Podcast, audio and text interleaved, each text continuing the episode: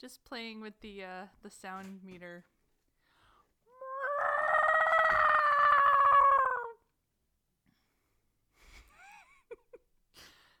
oh, we're recording this.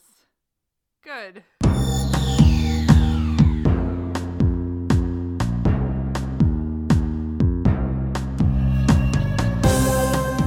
Welcome to Stargazing, a Stargate gazing podcast. I'm your host, Kathy. And I'm your other host, Mary.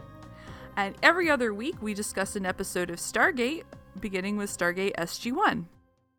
Mary, how are you? I am good. How are you? A little tired, but good. Yeah, I'm alright. I'm, uh, need to get through two more days of work, and then I have a couple of days off work, and I'm? Yay. very excited about it. That is exciting. Yeah. I have, I took off next Monday, Tuesday, Wednesday. Oh, nice. Yeah.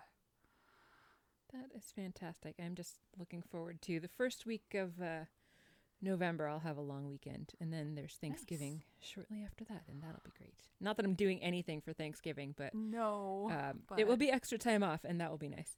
It will be. And I was seeing pictures of friends posting about Canadian Thanksgiving this week, and I really, really want to eat Thanksgiving food. So I'm looking forward to getting there. And I know I can actually eat Thanksgiving food anytime, But, but it's not the same. it is not the same. And even if This'll- I'm sitting Okay. alone eating it, it's fine.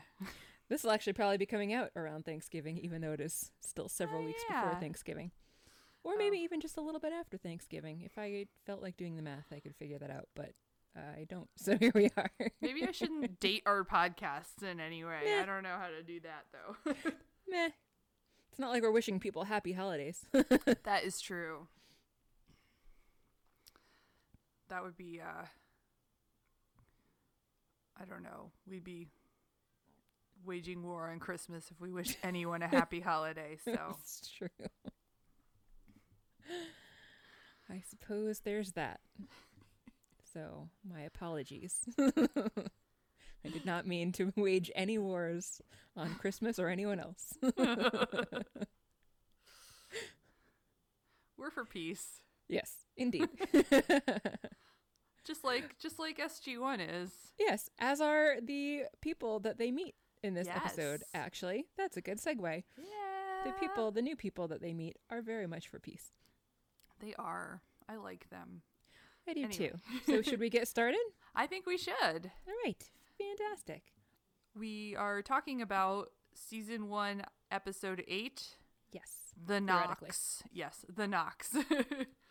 Theoretically, season one, episode eight. As we've mentioned, there's weird different orders that Yeah. the episodes go in, depending on who you're talking about. Uh, depending on who you're talking to, but that's what we'll go with. Yes, by our accounting, that is where we are. Yes. And really, that's all that matters. Exactly. What we say. I think everyone listening will agree with that. yeah. Otherwise, why would they be listening? right. I only listen to things where I agree with literally everything that someone says. that sounds like a healthy way to go through life. You're a well rounded person. I am. Yes. yeah. So All this episode, would you like to kick Yeah, it I off? could- Yeah, all right. As so many episodes begin, we are in the gate room and uh, kind of switching back and forth between the gate room and the command room. There's people calling out, and Hammond is talking to Mr. Secretary. We don't really ever find out what he is Secretary of Defense, I would assume, but they just never refer to him as Mr. Secretary. I was also assuming Mr. Secretary of Defense. Yes. Also, according to the end credits, his name is Swift. oh, okay. That I never picked up. So I only looked it up because I got to the end credits and there was Swift, you know, played by I forget who now. And I was like, who is Swift? I don't remember any Swift in this episode. so I had to look it up. Apparently, this is who it is. All right. Yes. The, they're getting ready to open the gate, and Hammond is telling Mr. Secretary of Defense Swift that that's how they open the front door around here. SG1 is up in that command room as well, and Mr. Secretary seems very impressed by what is going on. and asks Sam exactly what he's looking at when he sees the wormhole with its watery appearance. And she says that's the event horizon of a wormhole and gives him some sciencey, jargony explanation that he doesn't seem very interested in listening to. They send a map through, and Mr. Secretary asks if they know what's out there. And O'Neill says no, that's why they are going. Mr. Secretary asks, Well, I'm not so sure. Is that really why you're going? And then he goes on to say that the administration is really unhappy with the program's progress, which everybody was pretty surprised by, uh, understandably, since from their perspective, they've been having a lot of good success and meeting a lot of new people. And uh, apparently, nobody really cares about any of that in the government because all they really want is new technology and possibly some new weapons. They don't really care so much about meeting new cultures because even Marco Polo brought more back more than spice. Yep. And essentially, he says that the entire program is a waste of time. What a jerk. he really is. I know. Like, crap all over everyone's hard work. he really did. Sam refers to this as being humanity's most important endeavor, and Mr. Secretary compares that to the moon missions, saying, well, all they brought back is rocks, so that's why we haven't been back in 25 years. So apparently, he definitely does not appreciate science and exploration for science and exploration's sake. so O'Neill is pretty offended by that and asks what kind of comparison that is. And the secretary asks if they've brought anything back that could protect us from the Goa'uld, which they haven't, technically. But Teal'c does ask what kind of technology they're looking for. And so the secretary asks what kind of technology is out there. And Teal'c mentions that there are powers out there that even the Goa'uld seek, and mentions a creature on one particular planet that possesses the power of invisibility. And Mr. Secretary is like, invisibility? As in stealth? Uh, Yeah, what else does invisibility mean, man? I thought that was a really dumb reaction. It is, yeah. like, okay. So, so good job, you. I'm glad that you're the one making the big bucks and the decisions about what's going on here. Maybe he's been fooled too many times by people who just put their hands over their eyes. he has object permanence issues. So yes, Teal'c confirms this does mean stealth because they can disappear and reappear at will. These beings or creatures that they're talking about, and he at one point, Teal'c at one point had been asked to go and retrieve those creatures so that they could learn their secrets. And when he failed to actually apprehend any of those creatures, Apophis had two of his men killed to get payback, I guess. So uh, that's pretty shitty. That Apophis. So wacky. So of course now this is going to be their next mission because they need to go and get these invisible creatures for Mr. Secretary to be placated. And and then they're on the mission. In the very next moment, as if no time had passed, but clearly some time must have passed because they're all in their gear and they've sent a probe through and everything. They are on a planet that appears to have a lot of uh, forest and vegetation and It looks surprisingly like Vancouver. oh my god, I know. Who could imagine? For a second, I thought I was watching the X Files. weird. What a weird coincidence. Um, the sky is overcast. You can hear a little thunder, and then you can also hear some birds chirping. They just got there and they're kind of looking around, and and they think they spotted something that was large. One thing I forgot to mention when he when O'Neill first comes through the gate on the new planet, he is like calling out to the others and looking around as though they've disappeared. And then he turns around and they're all standing right behind them. I thought that was a pretty odd choice because like he's calling to them and nobody's answering and we're being led to believe that they're just kind of gone and then oh there they are. I didn't even pick up on that. Oh, Way no? to go, me. I don't Like, know. I was just- like, oh, he's looking around. He found his friends. Okay, we're cool. I just thought that was weird and funny. yeah, I don't know where they would have gone, but yeah. Right. It was a pretty open clearing that they were in, so it's not like they could have gone very far. Just turn around. They're right there. anyway, I think the rest of them are saying they saw a large flying creature Mhm. um, that Teal'c describes as a hummingbird with teeth.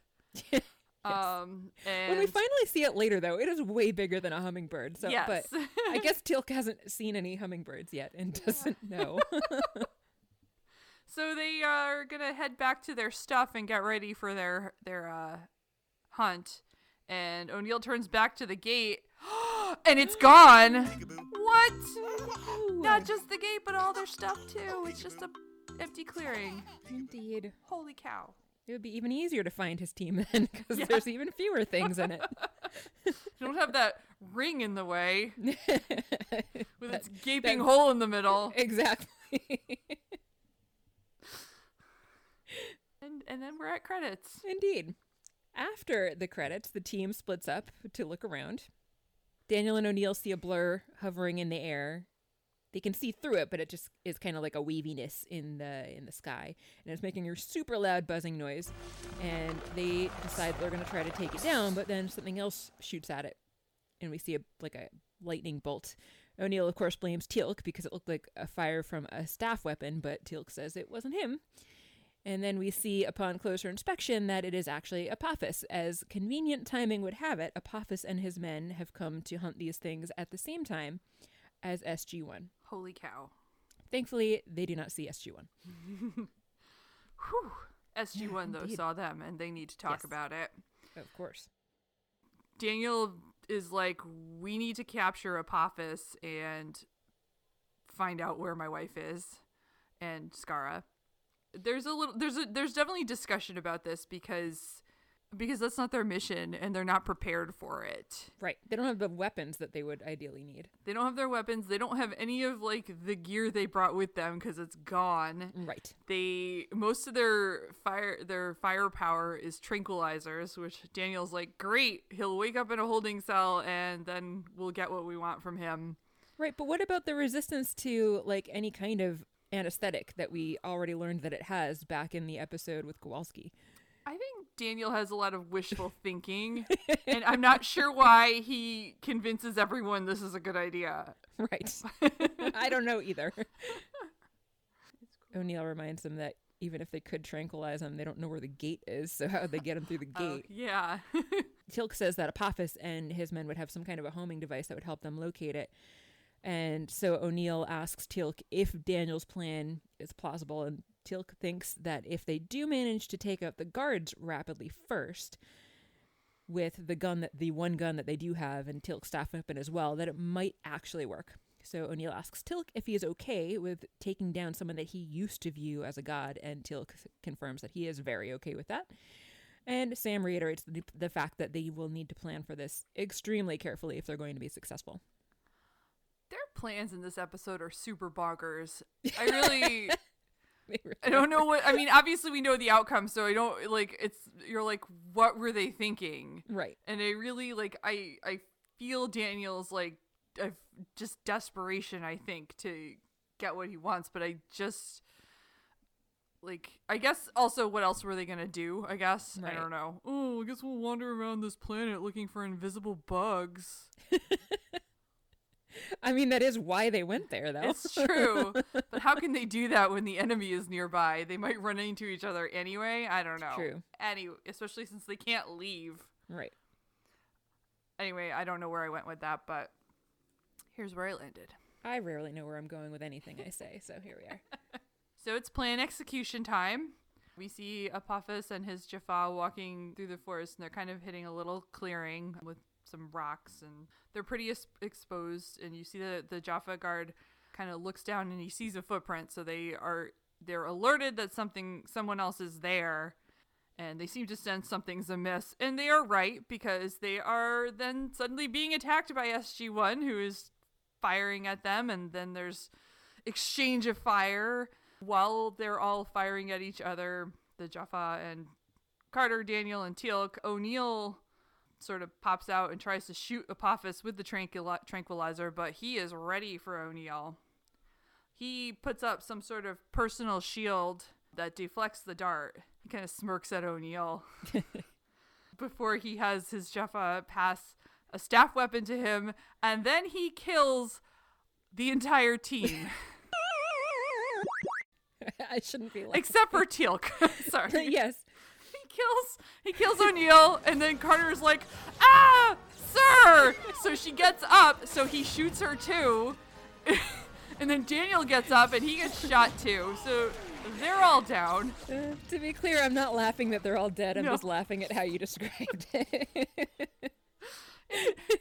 Teal'c meanwhile managed to like knock knock out uh, hit one of the guards and it's just kind of him and Apophis who is standing there while Teal'c's firing at him uselessly as he walks towards him. And then they have a moment of uh they have a moment together a face off. they do. Apophis says Jaffa Shova and Teal'c looks around at his dead friends and then responds, Tell Shaka Mel, I die free. Apophis nods at this and takes aim, but then there's a whooshy sound and Teal'c is gone. And then there's more whooshies and Apophis is whipping his head around, but he does not see anyone anymore. Everyone is gone. And he's just standing there confused. And dramatic music ensues. Yes. Ooh, speaking of dramatic music, Yes. I read that this episode was nominated for an Emmy for its music. Really? Yes. Interesting. Yeah. Well, that's pretty cool. This is actually the only episode that I've made any notes about the music anywhere. So, uh, cool. Good job, Nice. composers and musicians. yeah. Yeah, that's cool. A little while later, we see Daniel waking up, and we can see through the hole in his shirt that the wound that he had from the staff weapon that shot him has been healed. So he's apparently died twice now and recovered both times, which is super lucky because most people only die once and don't recover at all. So, so good job, Daniel. he looks around and finds Sam and she also has a wound on her or a hole where a wound presumably had been. And so he's like sticking his hand in her shirt to feel around to see if her wound is healed. And that's really rude since she's not awake. And then she does wake up and is like what are you doing? Daniel mentions that he felt the blast kill him and is confused about then finding himself waking back up and asks Sam if they're dead, and she's like, I think we are. Daniel said that he thought that heaven would be more upscale than this dark kind of cave like place that they are finding themselves in, and Sam says that she does not think that this is heaven. Pretty soon, they find Jack, who is also unconscious, also with a hole in his shirt, but with no wounds or anything around that hole. Jack wakes up and is like, What the hell was that? What the? It's okay. Hell was that? Because apparently he also remembers being killed. Wasn't I just. Killed. Oh. This is a surprise then. I'm not dead. I'm getting better.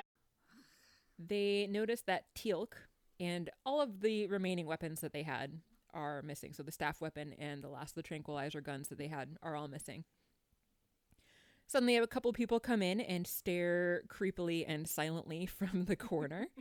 They're kind of dressed in naturey clothes, like tan colors and looking like it's homemade. And they've got plants in their hair, so they're pretty flower child esque. Yeah. Do you think those are ornaments or do they grow in their hair? I don't know. I was also wondering the same thing, and I found it to be a bit distracting and creepy. Yeah. Or either that or they just like don't do anything with their hair and they just hang out and whatever falls in it just they leave it there. I don't know. it could be anything. This is true. Yeah. Also true. Daniel tries to introduce himself and SG1, and O'Neill tries to talk to them as well, but it is very clear that they don't really understand anything that SG1 is saying. They they said that they were dead and they want to know what happens. So these two people gesture for SG1 to go with them and bring them outside of this place that we were in, which apparently turns out to be a hut. So they're walking now outside the hut. Uh, Daniel continues to ask questions that he doesn't get answers to. Like, is this your village? Where's Teal'c? They're led to uh, another one person. I don't know. I think there was a few people. Yeah, they're led to they're led to more people who are Yeah. hanging out by some fruit. Uh, As one does. I love to hang out with fruit. One of them offers some fruit to them and tosses the fruit with a smile. That's all I want is someone to toss me a fruit with a smile. Absolutely. The the one doing the tossing was played by Armin Shimerman, Yay! who is well known as Quark There's nothing wrong with acquiring profit. from Star Trek Deep Space Nine, and also as Principal Snyder Mr. Snyder, Billy Crandall chained himself to the snack machine again. Pathetic little no-life vegan. from Buffy the Vampire Slayer. I forgot about that. I never really watched that show, but I did know that he did that.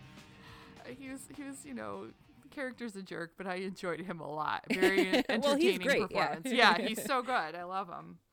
As SG One eats the fruit, they they keep asking question. O'Neill wants his weapons back. Daniel speculates this might be a family, and O'Neill's like, "Of what? Come on, O'Neill."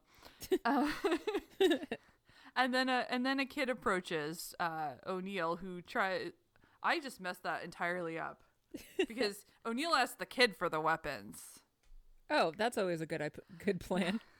Well, anyway, they want things. They want answers. They want their weapons. They're not getting them.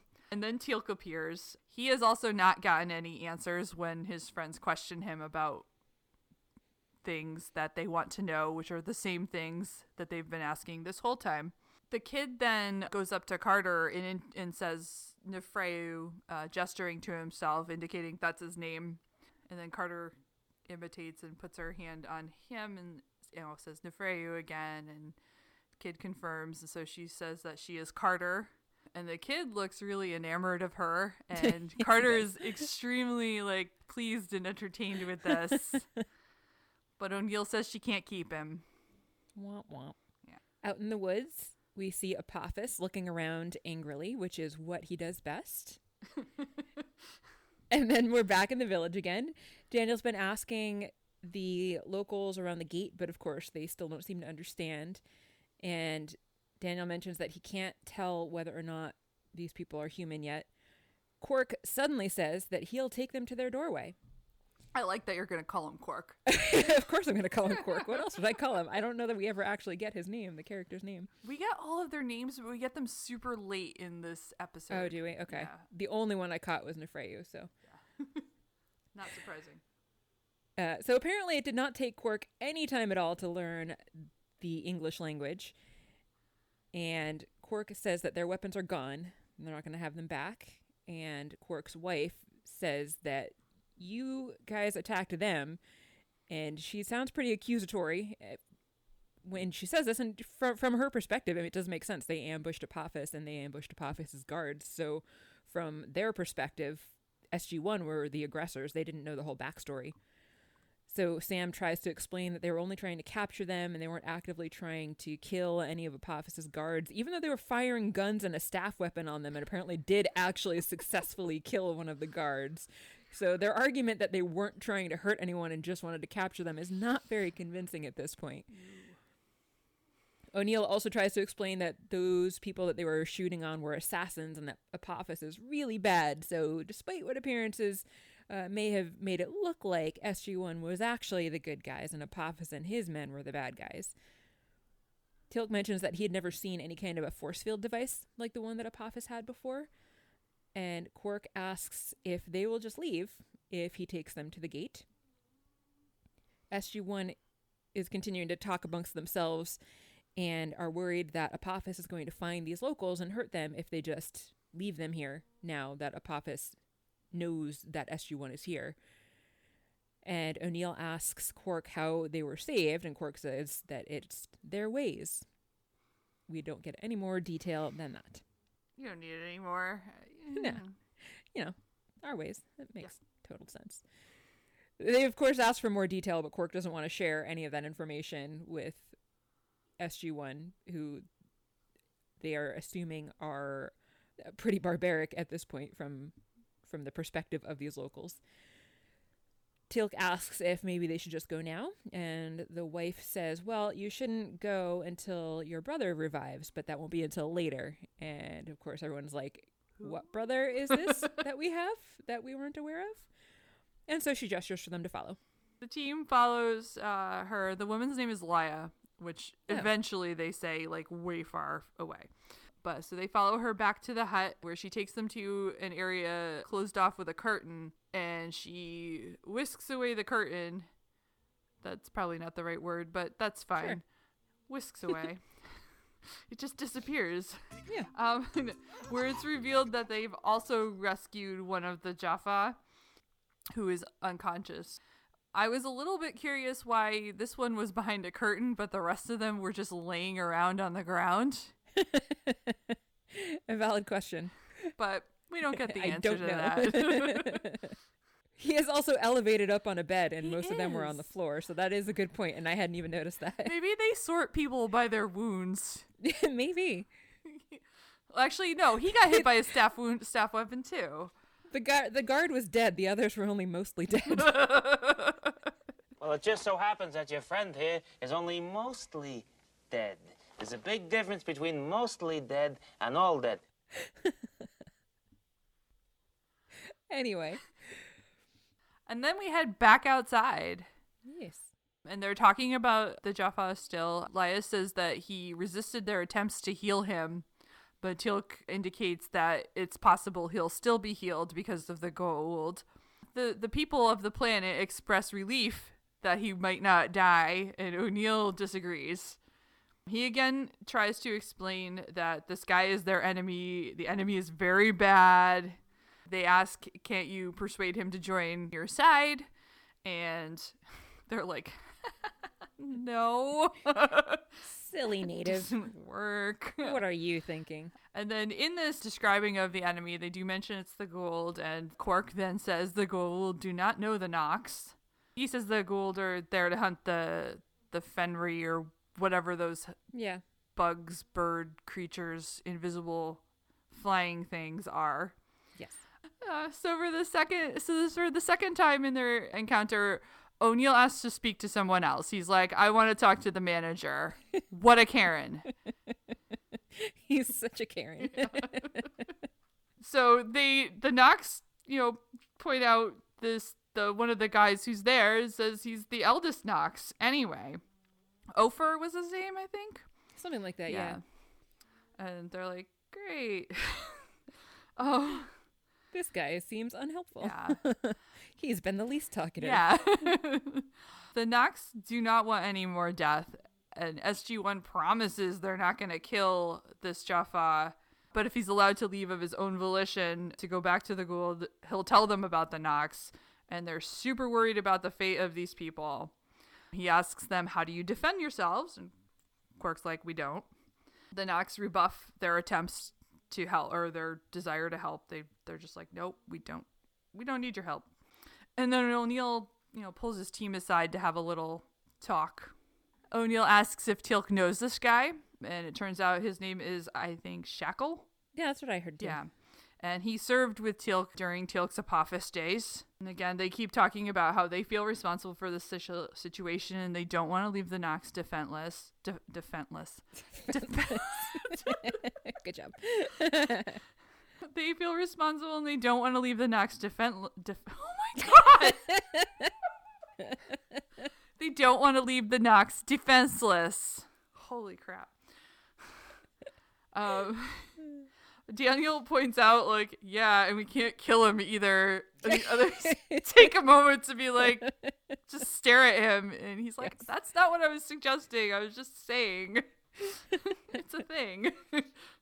So basically, they kind of they kind of talk in a little bit of a circle because they need to take Shackle to protect the Nox, but they're also trapped because they don't know where the Stargate is, and also Apophis will probably kill them if they're trying, you know, out in the woods trying to find the Stargate. Right. So they just decide to chill for a second and go back to the point of their miss- mission a little bit, which is to try to learn more about these people who that they've met on this planet and uh, see if they have anything I don't know helpful. Yes. Elsewhere in the forest, Apophis is angry. Shocker. Apparently, nobody can find Teal'c. Nobody knows where the bodies of SG1 are or the bodies of the guards. And so they're all like, well, they can't just disappear unless they've learned the power of that beast, meaning the Fenri that we learned the name of earlier. Back in that little village inside the hut, Quark's wife wants to know why Shackle needs to be bound so tightly, and Teal'c says it's because when Shackle wakes up, he will be very upset and would might start to attack if he's not. Shackled shackle. Indeed. but the wife points out that, well, he is deceiving you because he is already awake, and then she leaves. So Teal'c asks if Shak'l's been waiting for him to turn his back, and Shak'l says, as you've taught me. So apparently Teal'c actually not only knew Shak'l, but trained Shak'l. And so Teal'c tries to convince him to come and join him with the Tau'ri, and of course Shak'l is unconvinced and is looking forward to his reward for catching Teal'c. And Teal'c is basically like, well, then that's too bad for you then, because I'm going to go back and beat Apophis. And when I go back to Chulak, I'm going to free all of our people. And it's sad for you because you won't get to see it because they're going to kill you when you fail to capture me or kill me first. I liked a fair bit of elements to this scene. I liked uh, I liked how um disgusted uh the the wife seemed when she left. Like Yes. seemed like with both of them just like That was pretty funny. yeah. And then I also liked when he, when she first leaves and Teal'c begins to speak to Shak'l. They're both not looking at each other. Teal'c Yeah. continues to stare straight ahead and Shak'l doesn't even open his eyes to answer him and I just thought that was really a good scene. I don't know. It was. liked yeah, I agree. Yeah.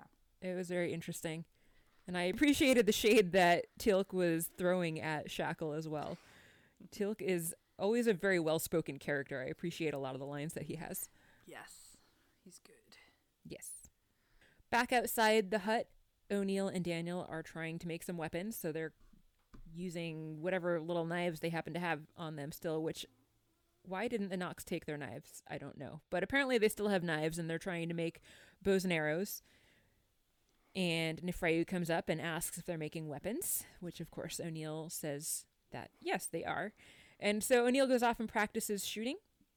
And I want to know where he got the fletching for his arrows. What's the fletching? I don't even know how the uh, parts the- of an arrow. the fletching is the the feathers. on the Oh, okay. Yeah, I don't know where those came from. Maybe Where'd they get the feathers from? maybe you plucked them out of their hair. Because I'm pretty sure I saw some feathers in someone's hair too. Yeah, uh, it could be. Yeah, maybe. It's a good point. Probably not, but I'm assuming that they didn't manage to climb any trees and kill any birds to get it, so your theory is more plausible than mine. maybe there's just a lot of feathers laying around everywhere. Could be.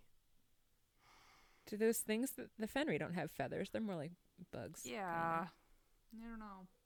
I mean, I heard birds chirping, so there's got to Yeah. be birds somewhere. There are birds around. Anyway, Nafrayu says that the arrow would be super helpful for helping them to get the fruit out of the highest branches and asks why they want to hurt the bad guys. O'Neill argues that he doesn't actually want to hurt them, but he believes in peace and he only fights because he has to, because the enemy gives him no other option. And so the kid says that he wants to understand this better. And then all of a sudden, a Fenri comes up and is hovering over them and looks like it's about to attack them. It's not invisible, so O'Neill is able to get a clear shot at it, and it, it suddenly turns itself invisible as he hits it. Ah. so when you were talking about the knife, I it, which didn't occur to me when I was watching it, but it, I was thinking about Nafrayu talking about how he could turn his weapon into a useful tool for getting fruit, and then I Mm-hmm. thought maybe maybe they don't see knives as weapons, and Uh, maybe, maybe. they just see them as useful tools too for other purposes. I don't. Good point. Yeah, that's Well, if they're peaceful, pe- yeah, well, it's a good point. If they're peaceful people, they might not even think of using a knife as a weapon and only think of it as a tool. they sure knew what the guns were though, and took those. Yes. I suppose probably they saw them in action, killing each other. Yeah, that's true. might have something to do with it. Maybe. And then we are with Daniel and Ofer. Ofer is touching some trees and licking his hands. Um, he does offer some to Daniel, holds out his hand for him, but Daniel Daniel politely declines. Oh no, thank you. I'm I'm trying to quit. Daniel is still trying to get any answers from these people. He says, Is the forest where the medicine comes from? Um, and Ophir answers, We get life from the forest. We get it from everything. Daniel keeps asking the questions, but this Nox dude won't budge. He says knowledge takes time and that they teach the young to be wise over many years. Daniel then asks how old he is and then explains how we measure time so that Ophir can quickly calculate that he's 432 years old. How do we know that the amount of time that it takes for this planet to go around their sun is the same as on ours? We don't. Maybe they're just ballparking it. I don't know. that must be it. Maybe. Somewhere else in the forest, wherever it is that O'Neill happens to be at this moment, Quark suddenly comes literally out of nowhere and says, You're not going to teach my kid your ways. And O'Neill wants to know how he did that. How did he appear out of nowhere? Quark says it's not the Fenri that have the ability to hide, it is the Nox. The Nox hid the Stargate and also hide the Fenri from the people that try to hunt it, which would be the Goa'uld and Apophis, and he chastises O'Neill for trying to kill it. O'Neill says he was only trying to protect the kid because the Fenri was threatening them. And he also tries to warn Quark that if Apophis finds out that the Nox are the ones that actually have the power of invisibility rather than the Fenri insect thing, that there is going to be a lot of trouble. Quark says that his ways, their ways, have served them for a long time, and O'Neill says that they're going to be enslaved, and Quark says, We are slaves to no one. Hell yeah. Yeah. And then we flip back to Daniel Yes. and Ophir. And Daniel is asking how long the Goa'uld have been coming to their planet. And Ophir says they've been hunting there for as long as he remembers. Daniel recommends burying the gate, but it's pointed out to him that the Goa'uld will definitely know someone was there if they do that. right. That's it.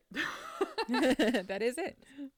And then back in the village now, the team is there talking about the Nox amongst themselves. So Daniel, off, you know, is like overs the 432. They they realize they are not human. O'Neill reveals that the Nox are the ones with the power to hide themselves and everything else that th- has been hidden. They are still super worried about Apophis taking this technology or destroying the Nox when he realizes he can't take it from them if that's what happens. So they got to take Shak'l with them. uh, Quark appears though and says no, that SG1 cannot be trusted with their enemy and that the Nox are not afraid of the Goa'uld, which is totally bizarro to SG1 who cannot imagine them not being a threat. Daniel's still trying to convince him, but Quark rides for consent, and that is the only way Shak'l will go with them. Good job, Quark. Consent is very important. Thank you. Yes. Out in the forest, Apophis is. Can you guess? is he angry?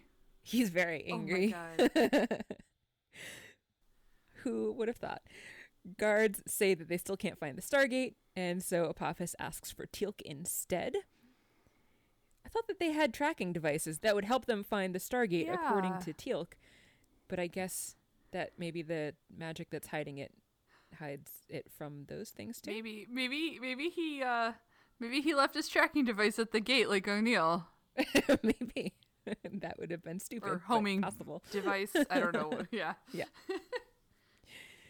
Back inside the hut, Teal'c offers Shak'l another chance to join him and the Tau'ri, and of course, Shak'l is still not interested, and so starts screaming and has a blade hidden inside his gauntlet and stabs Teal'c with it. So I guess he wasn't really tied up as tightly as Laya had seemed to think that he was. When Laya came in to see what all the screaming was about, Shak'l stabs her as well and then takes off. Outside, Sam is cleaning up Teal'c's wounds and says that Teal'c's going to be fine, but they need to find Shak'l. And out in front of the hut, the Nox are looking all translucent and wavy as they stand over Laya and waving their hands, and presumably are trying to heal her from the stab wound that seems to have been fatal. Out in the forest, Shak'l is spying on them as this is happening. If only SG1 was looking for him a little harder because he's like right there, 20 feet away while this is happening. They're so distracted. they are very distracted, apparently. But Shak'l sees the Nox healing this woman who he had killed, and then all of a sudden she gets up and seems fine. And Shak'l has a kind of knowing look on his face as he then sneaks off into the woods. Laya is taken inside the hut. The Nox explained to SG1 that they healed her the same way they healed SG1. It's also revealed they are visible during what they're calling the ritual of life. O'Neill points out this is a weakness, but they're hidden again, so it's cool. I guess they're looking around again for Shak'l because they find some steps. Elsewhere in the forest, we see Shak'l running away. And then we're back with Teal'c and O'Neill, and the actor kid, uh, Nafrayu, is like, I suppose I shouldn't be critical because he's just a kid, but his acting skills in this scene in particular were distractingly bad, I will say. He says he wants to go with Teal'c and O'Neill because he's never seen a Goa'uld before. And O'Neill says that that's not safe, so he needs to stay there with the other Nox. And O'Neill and Teal'c resume walking, but when they look back, the kid is completely gone. Elsewhere in the forest, we're back with Shak'l again, and he is calling out for Istra. Finds the other Jaffa, and Teal'c and O'Neill are, are watching this happening, and Teal'c translates that he's telling them all about the Nox.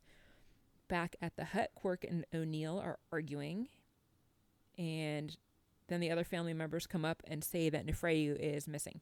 Apparently, he hasn't been seen since that last episode with O'Neill, where O'Neill told him to go back home. Uh oh. And O'Neill confirms he did tell the kid to go back home. Out in the forest, Nafrayu finds Apophis and introduces himself. And we hear ominous music playing, so again, good job, musicians.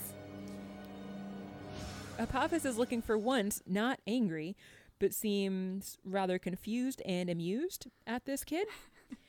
and then he raises his sparkle bling and starts approaching Nafrayu.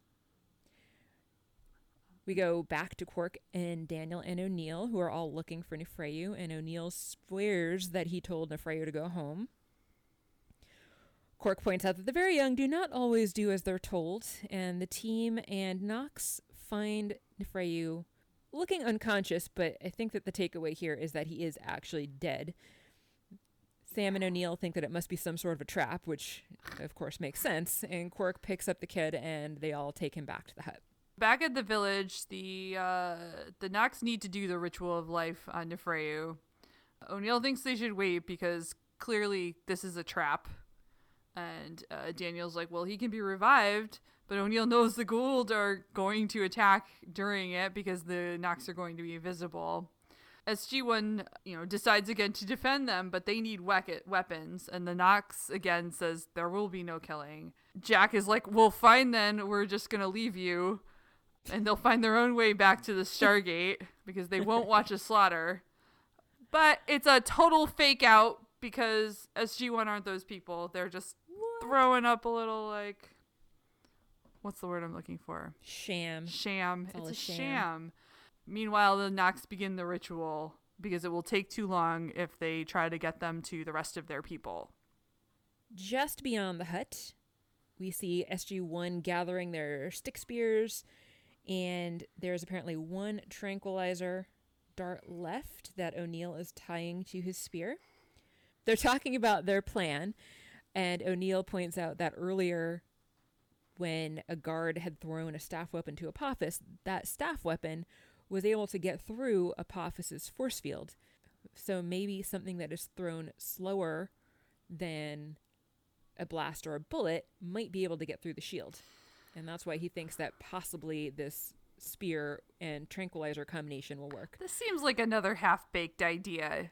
Like, there's no guarantee that that's the reason that the weapon passed through the shield. And No. they're totally doing this on a guess that it might work. Yes, but then Sam says it in a more sciency way, so of course it totally makes sense at that point because she said it with science. And O'Neill's like, "Yeah, that what you said." Back at the hut, the Nox are performing the ritual. And back with SG1, the team is hiding and preparing to ambush the Jaffa in Apophis. Teal'c is hiding behind a tree that is significantly narrower than he is because he's a very large man. and he's also holding a huge tree branch that he's going to be using as a weapon. So how did the Jaffa not see him way in advance before Teal'c managed to whack him over the head with the log that he was carrying? Uh, it, I don't made me giggle. Daniel was also hiding behind a tree, but at least it was like slightly closer in match. I mean, the tree that Daniel was hiding behind was still too small for Daniel as well, but it wasn't as comically small as the tree that Teal'c was trying to hide behind, at least. Sam and O'Neill were hiding it under some plants, so at least they were actually legitimately harder to see than Yes. Daniel or Teal'c were.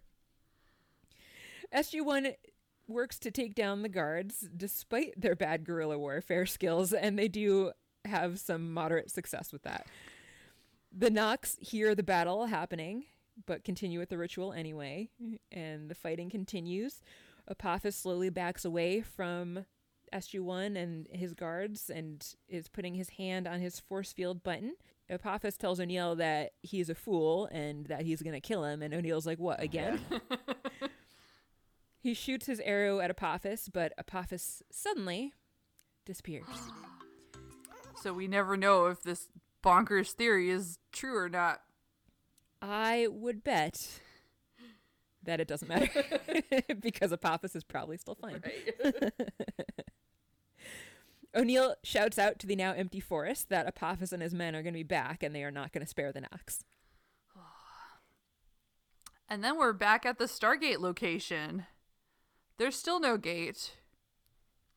Uh, Quark slash his name is Antaeus, Oh, um, okay. which I finally wrote in my notes at the end, which is a good time to do people's names. Yeah. he appears out of nowhere. He tells them that the Goa'uld have already been sent home, and they do plan now to bury the Stargate. SG1's still worried because the Goa'uld have ships and could still destroy them, and Nafrayu appears then too. They, they're talking, and the SG team explains they stayed to help because it's their way to defend the weak. That's pretty insulting. Uh, yeah, and they're afraid for the Nox. Yeah. And the Nox respond to this by revealing they have a very large city floating in the sky above the forest.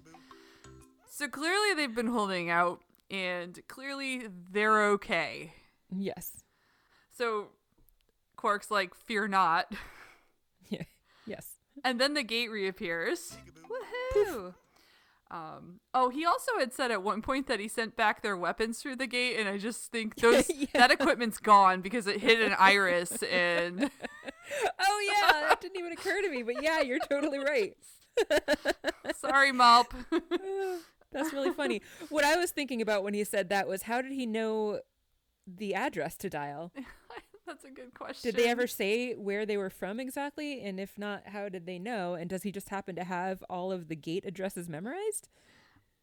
Good questions, all answers we'll All- never get. Yes. So now that the gate has reappeared, uh, he also says, "One day you will learn your way is not the only way." And then the Nox depart by disappearing. And the team just kind of stares at the giant floating city that's just sitting there, kind of mocking them. yeah. You know, they're they just kind of they have a little discussion about how technologically advanced the Nox are clearly, and Right. why they chose perhaps not to share that information any earlier. Right. They point out that it seems to be even more technologically advanced than the Goa'uld are. Daniel laments that now all of this is going to be lost to them because they're going to bury the gate and SG1 can never come back. And he's Right. like, we should have listened. Uh, and then Jack quotes Quark saying, the very young do not always do as they're told. Uh, and says, this is something worth taking home with them. And that's a costly lesson they just learned. I cannot imagine Mr. Secretary is going to be very happy. Probably not. They at least got the anesthetic that we saw a few episodes ago, though, so that's not nothing. That's true, but that's you know peacemaking, not but not that's just medicine. Yeah. that's not weapons. That's just medicine to save people's lives. So, who cares about that stuff? Yeah. So, did you like Yes. this episode, Mary? Um, I did actually like this episode, aside from the fact that their hair annoyed me and was distracting to me. I thought it was an interesting plot to have this race of people who seem to be simple and who SG1 is assuming are way less advanced, and then turns out the at the end that they are not nearly as simple as they seemed. And I appreciated the fact that Armin Shimerman was in it because, as I said, I'm a huge fan of him. and overall, it was just an entertaining episode. What were your thoughts? I probably pretty along the same lines. I also enjoyed that Armin Shimerman was in that. um, and I did like the way they appeared to be very primitive and needing of protection from the perspective of SG1, but it turns out to be untrue. I'm just saying the same things you just said. Yes. Good job. Um, it, I, I I appreciated that they're they they're showing that this show is not just gonna be like oh we're just gonna do things our way and it's gonna be great. And uh, they're showing that this world that they're stepping into is much larger and full of much many different types of people um and not just like species wise but hmm life philosophy and experience I think it's good Yeah, I think it's good too that like a lot of the episodes we've seen so far, they've seemed to kind of imply that a lot of these other cultures were less advanced than humans and so more primitive and backwards. So I did appreciate that here they took a culture that seemed to have a really simple lifestyle and made them more advanced than us to kind of go against that stereotype that we've been seeing up to this point. Yeah. Um, I liked I liked that they tried they were trying to do a good thing, but it was completely unnecessary and uh, not asked for, and they refused to listen when they were told to go away. Yes. Um, I don't I don't know why that particularly. I don't know. It's not entertaining. It's just an interesting story. Yeah. Agreed. And perhaps next time they will know better and they will do better. Right. And speaking of next time, what happens next time? What are we watching next? Next time, next time on Stargate SG1 slash Stargatezing, we will have watched Brief Candle and we'll be discussing that episode, numbered nine in our count.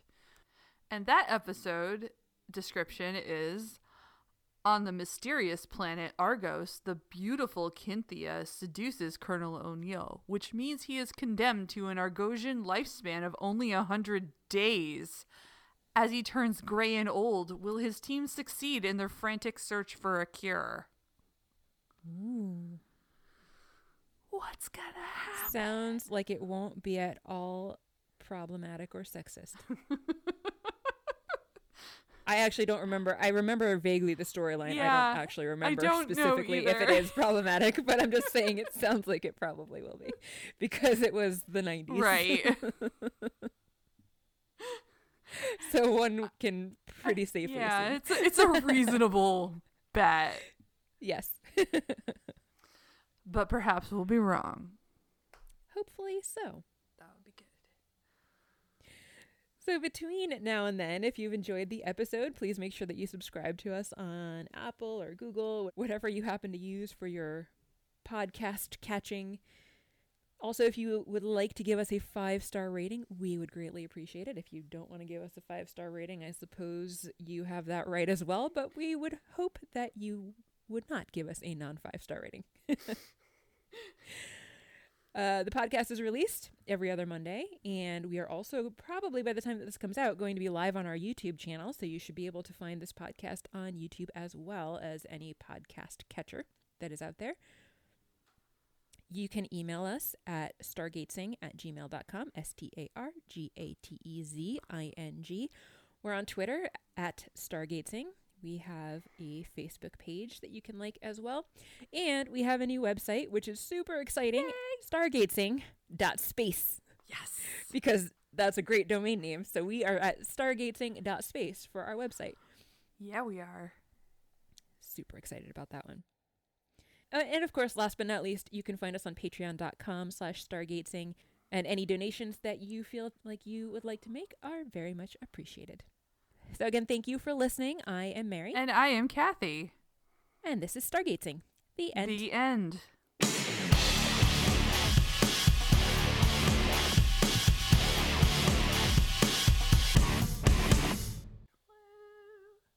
There was a lot of dialogue and a lot of switching back and forth, so I felt like I was being redundant when I kept saying like Quark said this, and then O'Neill said this, and then Quark said this, and then O'Neill was like this. Eh. That's what happened. and is what happened. Yeah, it was a lot less actiony and a lot more talky than a lot of episodes that we've had too. Yeah, agreed. Yeah. But that's okay. Oh, Pepper, you snorer.